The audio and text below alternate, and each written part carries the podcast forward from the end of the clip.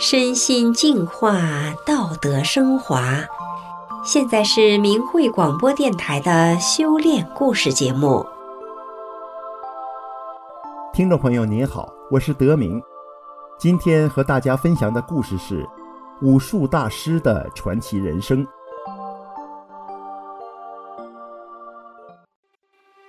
故事的主人公李有甫，曾是一位享誉中国武术界的大师。获得过全国武术冠军，他是中医博士，也是一位探索人体与生命奥秘的科研人员，又是一位用特异功能治病的神医。他在多个领域都取得了丰硕成果，可是二十多年前，他断然放弃了用无数汗水换来的名誉和成就，从大师变成了学徒。这期间，他经历了什么？让我们来一起听一听他的故事。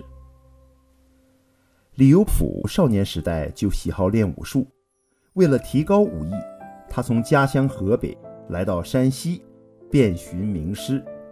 不久，逢文革浩劫，他经朋友介绍，认识了山西大学武术教授陈胜甫老师。当时，陈老师正遭大难，每天被批斗。说是反革命，并被送去劳改。李有甫不顾风险，拜陈胜甫为师，每天黎明起床，披星戴月，寒暑不舍，几十年如一日。他不但精炼了长拳、八卦、太极、刀、枪、剑、棍等功夫，还继承和研习了陈老师独特的功夫——山西鞭杆。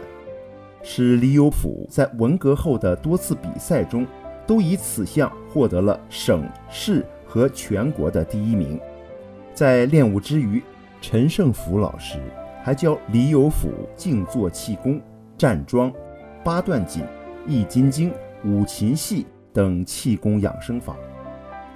再后来，经过数年刻苦自学，李有甫掌握了高校体育系的全部主要课程。考上了他的老师陈胜甫教授的硕士武术研究生，这在中国也是较早的一批武术研究生。此后，李有甫又进入山西中医研究所脑电图室王德老师的研究班，学习脑电图、经络波及心电图的同步测试法，以研究试验内家拳和气功的生理变化。李有甫认为，正直无私的陈胜甫教授是自己的恩师。陈教授见李有甫用心极专，除倾囊相授外，又把李有甫介绍给自己的结拜兄弟——山东高师陈继生老师，来学习他秘不传人的高功夫——进攻太极一百零八式、活步太极拳、游身八卦掌、迷魂掌、闪剑等高层次功夫。当时的全国高手、擂台冠军与陈继生比武，都碰不到他的身体。陈继生去世前要将秘传的东西授给李有朴，而李有朴因种种原因未能及时赶到。八十五岁高龄的陈教授含泪对自己的儿子说：“有甫不来，我将这东西带走了，从此没有了。”从那以后，李有甫常常为此感动、难过，也为痛失广陵散而痛悔不已。为怀念老师，李有甫只有更努力学习、钻研陈继生的功夫，进一步练习陈继生传给他的静功养生秘诀和易筋经，使李有甫更加体会到内家拳和气功是相辅相成的。李有甫经过了科学、理论和实践的努力学习和尝试，有条件用科学手段来证实气功的科学性。他在1983年读研究生时，以脑电图、经络低频机械波、心电图同步测试站桩功能态生理变化。此后，他还进一步研究证实了丹田部位的经络波。与大脑额叶波动密切相关，他的文章发表后，在国内外气功科学杂志上多次被报道。李有普还发现，原来大脑各个区域的脑电波是全身经络波的缩影，而全身各条经脉的波是大脑各个区域活动的外延。而人练功与中医通经络的目的是达到丹田、任督、冲与四周经络被激活、有序化。同步化的运行，而大脑的入境与周身经络活动又是密切相关的，因此，怎样入境就成了是否长功的关键，也是历代修炼的根本。如佛家讲定力，道家讲空无，中医讲恬淡虚无，太极讲无极。而我们今天都知道这些理论，但怎样做到，这是一个问题。也是气功研究和修炼的根本问题。当时全国不但出现了气功特异功能，还有许多科技界人士参与研究。著名科学家钱学森提出了人体科学的研究，为此李有普当时花了很大的精力去研究气功的真正内涵。他还翻阅道藏、佛经，甚至西方宗教的经书。尝试前人的修炼经验，他曾走访山林庙宇、禅门、道观，以至后来到美国后，又尝试了几种不同法门的宗教中的修炼方法。最后令李有普失望而且痛心，他发现对古代宗教中的修炼方式破坏最厉害的就是今天的一些宗教，他们对真正实修的东西从不触及。只是发财搞势力。一九八七年以后，李有甫到北京与中医医院、北京中医大学和中国人体科学研究会的部分人士共同研究气功，后来被聘为人体科学研究中心副研究员，继之又任北京炎黄传统医学研究所研究员，并在他的公职单位山西大学被评聘为。武术气功研究所副教授，在这期间，李有普进行了多种方式的研究。他不但是个研究员，同时也把自己作为被测试的对象。